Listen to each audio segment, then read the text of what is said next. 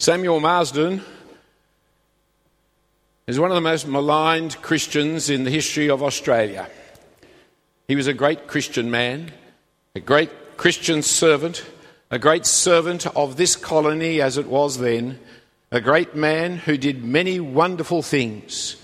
Just around the corner here in the cathedral, the largest plaque we have in this building is to Samuel Marsden. By the time you've finished reading it, you will be exhausted. Just the number of things that he did, and he did for us and for our welfare.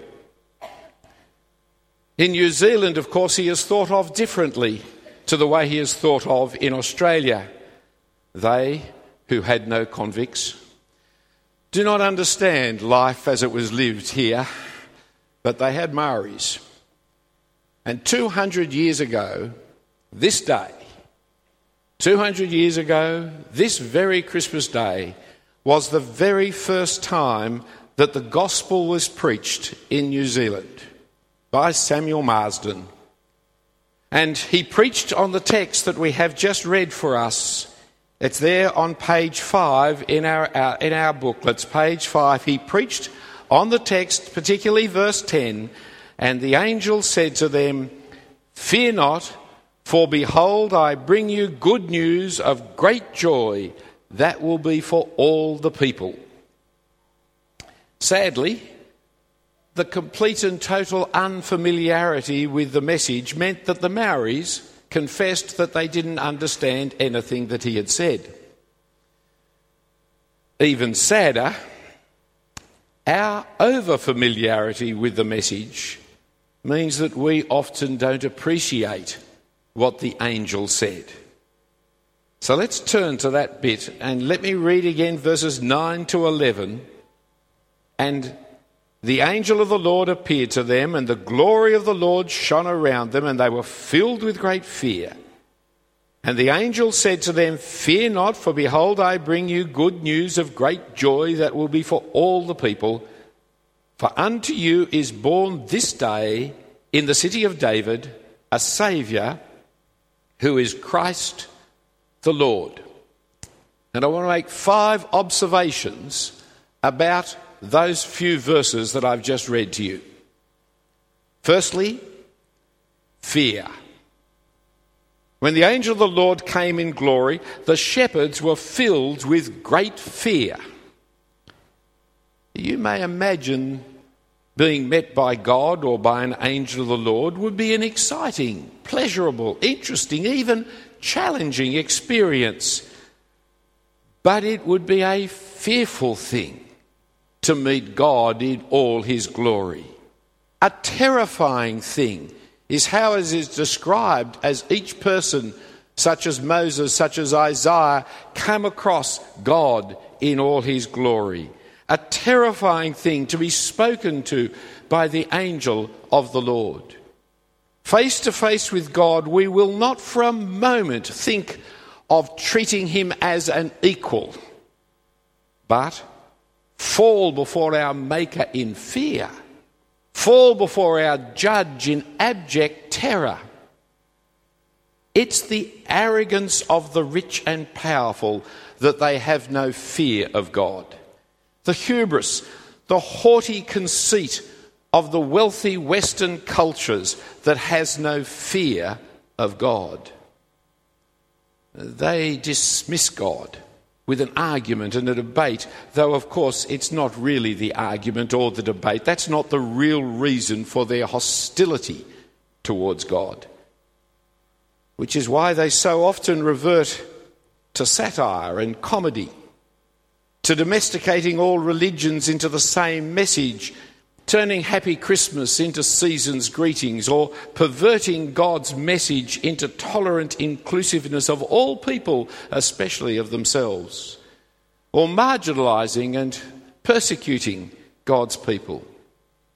They don't realise that Jesus was talking of them when he said, It is not possible for the rich to enter the kingdom of heaven. The rich is always somebody else, isn't it? For it doesn't matter how rich you are, there's always someone richer somewhere else. And that's the one person. If we could find the richest person in the world, hang around with them, because that's the one who won't get in the kingdom of heaven. But it's not us, because there's that richer person, isn't there? They do not understand that it is the wealth of the Western civilization of today that is preventing people from entering the kingdom of God. For it requires the fear of the Lord to even begin to gain wisdom. It requires the humility of needing a Saviour to even begin desiring God. It requires the dependence of a child to trust somebody else, especially your Heavenly Father. It requires the repentance of losing your life for Jesus' sake and the gospel's sake to ever find life and eternity. The shepherds, they weren't rich. The shepherds were working the night shift in the fields. They were right, absolutely right, to be filled with fear. But secondly, the angel's message was one of great joy. Fear not, for behold, I bring you good news of great joy that will be for all the people. It was right that they feared God, but on this occasion, the message was not one of judgment, but of salvation. On this occasion, the message was one of good news, of great joy for all the people. This messenger, for that's what an angel is, a messenger, this messenger's message was a gospel, a, a declaration of great news that was going to change everything. And the change was not for the worse, but for the better. Not bad news, good news. Not sad news, happy news. Joyous news they are bringing. The great news that would have the people singing for joy 2,000 years later on the other ends of the world. And this great news is for all the people. Not for the rich or the clever, not for the powerful and important, not for some of the people, but for all the people. This is the news that has enabled the poor and oppressed to survive and even thrive. You think of the spiritual songs of the slaves of, of the Americas, that, that song of the Bahamas that became so popular in the 20th century, protest songs. If religion was a thing that money could buy, then the rich would live and the poor would die. No. The good news is for all the people. And thirdly, the angel's message was about a Saviour.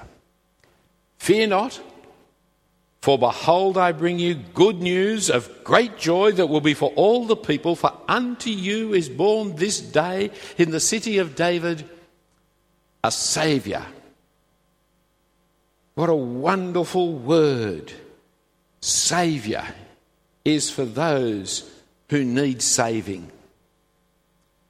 What a wasteful word for those who have no need or do not know their need. You see, while swimming safely in the surf this summer, bouncing about in the breakers, riding the power of the waves as they press towards the shore, we can so easily dupe ourselves into thinking we're in control. We're safely in tune with nature. It's our beach, it's our world, it's, it's our pleasure. And yet, when the full force of water crashes over us, when the rip pulls us out, or the current carries us, or the dumper buries us, or the tsunami overwhelms us, we suddenly need and know we need a Saviour. It's the independence and arrogance of the wealthy that has turned the angel's message into a feast of materialism, replacing the Saviour with the Santa, replacing the Christ with Christmas in our prosperity, we celebrate the celebration rather than celebrating the Christ. because we feel no need of a Saviour. Nothing can terrorise us free Australians. We are impervious to any danger. United we stand unbowed in our strength. But this is not the feeling of the little people. The little people who are fleeing the persecuting terror of ISIS as they eliminate all alternatives to Islam. This is not the feeling of the little people in our society who are struggling with addictions to alcohol, to drugs, to gambling, to pornography. This is not the feeling of the little people who struggle to make ends meet as they raise their family, often divorced and abandoned single parents. This is not the feeling of those who are aware of our sinfulness, aware of our guilt, the guilt for our actions and our words, and our need for forgiveness and a Saviour before we meet the righteous judge. The reason why the angel's message is such good news is that God was sending us a Saviour, and we need a Saviour. What do you think when you hear the sirens in the traffic? The police, the ambulance? Is it an intrusive noise? Is it something, oh, well, I better pull over and let them pass? It sounds very different when you are in need of salvation. When years ago, many years ago, I was being bashed up by a group of thugs at Hurstville Station, I remember the joy of hearing in the distance the police siren coming. I could hang on. And I loved to hear it getting louder and louder and louder. It was the noise of the Saviour's coming to rescue me. It was the sweetest of sounds, that awful wailing noise. When I was reduced to tears in the office here at the cathedral by a massive gallstone attack a few years ago, I remember hearing the sound of the ambulance coming to get me. That too was a great noise. I loved to hear it that wonderful warning, that wonderful declaration, that wonderful news that pethidine was on its way. marvellous, marvellous invention is that pethidine delivered by the proper people. When you know you need a Saviour, He can't come quickly enough. The angel's message was the siren sounding that the Saviour was on the way, that the Saviour was born in Bethlehem, the city of David, which brings me to the fourth observation about the angel's message namely, the Saviour is Christ. Fear not, for behold, I bring you good news of great joy that will be for all the people. For unto you is born this day in the city of David a Saviour who is Christ. The word Christ is not a name, it's a title. It's the Greek word for the Hebrew Messiah, the anointed and appointed King of Israel. God's servant who is appointed as king to save his people and to rule over his people. For more than a thousand years, the prophets of Israel had spoken of the coming of the Christ, the coming of the Messiah. God had promised, for example, King David, who lived about 1000 BC, 3000 years ago from us, 1000 BC, King David was promised that the Christ would be one of his sons. The angel is declaring that the time has come. The long wait is over. The long wait is nearly over, for the Christ has been born. He's been born in the city of David. The Christ has been born, and his, his work of salvation will happen in this generation, he's saying. In your lifetime, in the generation of this child that has now been born, the Messiah is coming, the Saviour is coming. for those who are longing for a better life, for freedom from guilt and shame, for rescue from fear and death. This is indeed great news of great joy. For those who are well satisfied with their life, who feel no guilt and have no shame, who live without fear and never consider their death, this is not a message of any interest to them. Sing, sing about holly and ivy and chestnuts and open fires and white Christmases and mummy kissing Santa Claus and because it's all meaningless gibberish. It's all just part of the season's greetings. You know no need of a salvation, and all you do is rejoice in your wealth and prosperity as you indulge yourself in a great feast. But fifthly, the angel reminds us of something else about the Christ. He is the Lord.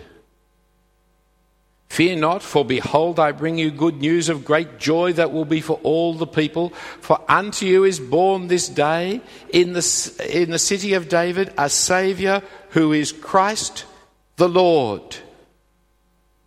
Oh, I want a Saviour. I want somebody who can come to my aid and rescue me, to rescue me from my guilt and shame, to rescue me from the fear of death, to rescue me from meaningless mortality, or worse, from God's eternal condemnation. I, I want a Saviour. I want the long awaited Christ to come and not only put my life right, but put the world to rights. I want world peace where no longer young, no longer are young women dragged away from their school to be kidnapped to be sold off as slaves, where no longer young children are killed because they go to their school, where no longer are Indigenous Australians thrown into prison, where no longer are millions of people living as refugees, where no longer are women and children living in fear, where no longer are people terrorized by Islamic terrorists. I want a world that has Christ as King and brings peace to the world. But the Saviour that God has sent, the Christ who has finally come, is the Lord. You can't have the Saviour Christ without having the Lord Christ. You can't have the Christ as your personal servant, ready at your beck and call to rescue you and save you from any danger you've encountered or any foolishness upon which you've entered. Oh, I'm in trouble now. Quick, Jesus, come and help me. It's all solved now. Thank you, Jesus. I'll tell you when I need you again. You can't have Jesus as a standby servant saviour called upon when needed. You don't like friends who treat you that way. Why would, you, why would Jesus like you to treat him that way? Why would God be pleased with you, calling him up when you are dumped in the surf and forgetting him when you ride with joy the wave? Jesus comes as God's servant and our Lord. The Christ is the King. He is the Lord who rules the universe. He saves by conquering our enemies and establishing His Lordship, His kingship, His kingdom, not only in this world, not only in eternity, but also in our lives. You can't have Jesus as Saviour without having Him as Lord. There are some people who think of him only as a Lord, coming to teach the rules and regulations of how to live, ready to condemn any breach of protocol. They often reject this Jesus as they fail to live up to the standards that they think he taught. They fail to understand he is the Saviour who came to die for our sins, who came to lay down his life for sinners. They fail to hear the angel's message Fear not, for behold, I bring you good news of great joy, for unto you is born this day in the city of David a Saviour. But there are also some who think of him only as a Saviour. coming to rescue all without discrimination, accepting all without repentance, inclusive of all people into his kingdom, even when they deny him, even when they rebel against him, even when they ignore him and turn their back on him as irrelevant. They fail to understand that the Saviour is the Lord who came to conquer Satan, who came to overcome death, who not only died as our Saviour but also rose again as our judge. They failed to hear the angel's message For unto you is born this day in the city of David a Saviour who is Christ the Lord. You can't have Jesus as your Saviour without having Him as your Lord. For in the end, it's not a question of other people out there who, in their arrogance, reject the Saviour, insisting on their own independence, their own morality, their own self sufficiency. In the end, it's not a question of other people, those outside who, in their self satisfaction, ignore the Lord, insisting on their own independence, their own morality, their own self sufficiency. In the end, it's a question about the people in here. In the end, it's a question about the person in here, in you, in me. You and I, we cannot have Jesus as our Saviour if we do not have Him as our Lord. So that when the baby in Bethlehem grew up to be the man Jesus, he said to one as he said to all, If anyone would come after me, let him deny himself, take up his cross, and follow me. For whoever will save his life will lose it. But whoever loses his life for my sake will save it. For what does it profit a person to gain the whole world and forfeit their own self, their own soul? What does it profit a nation to gain all the wealth of our nation and forfeit its soul. What does it profit you to gain everything you have at the cost of your soul? He lays down his life for you, for he is your Saviour, but he requires your life from Him, for He is your Lord. Jesus' people no longer live in fear, not because they contemptuously see God as their equal. We know God is an awesome, fearsome, righteous judge who can easily find fault with our lives and condemn us eternally. No, we no longer live in fear because we have a Saviour who laid down his life for us, bearing his Father's wrath, that we may live with him as our Christ and Lord. And for those of us who know we need a Saviour, those of us who know we have a Saviour, those of us who know our Saviour, we don't celebrate Christmas, we celebrate Christ. We don't sing the puerile songs of European winter or Aussie Australia, uh, summer. We sing of our Saviour, the Lord Jesus Christ. 200 years ago today, Samuel Marsden risked his life to preach the angel's good news to the Maoris. They didn't at first understand it, couldn't know what he was talking about, but when they did, over the next few decades, it transformed their lives and it transformed their culture. so that Marsden is known as the Apostle of New Zealand. Today, again, we preach the angel's good news to you, the one that can transform our lives and our evil culture. It's not simply information, it's good news of great joy for all people. So, what are you celebrating this day? Christmas or your Saviour? This is the heart of the Christian message.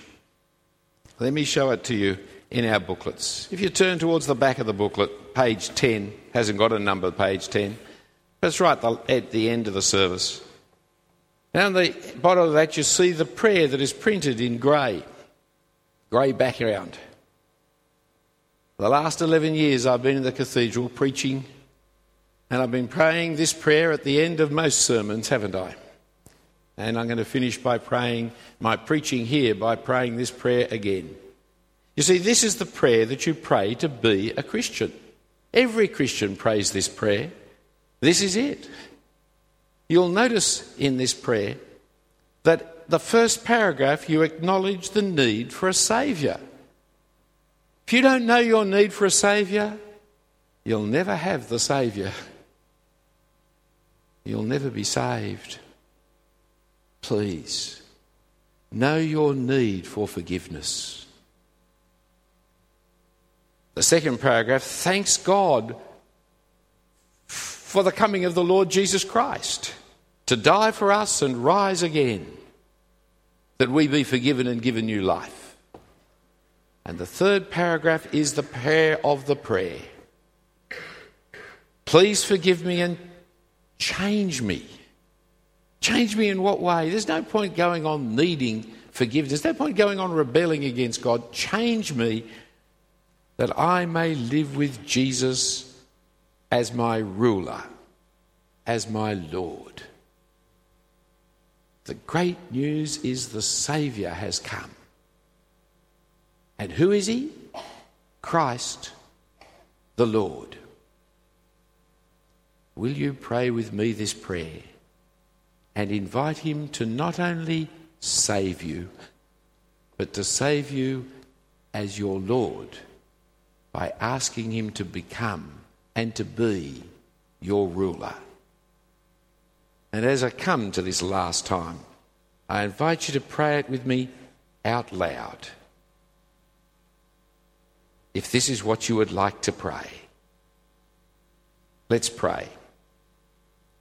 Dear God, I know that I'm not worthy to be accepted by you. I don't deserve your gift of eternal life.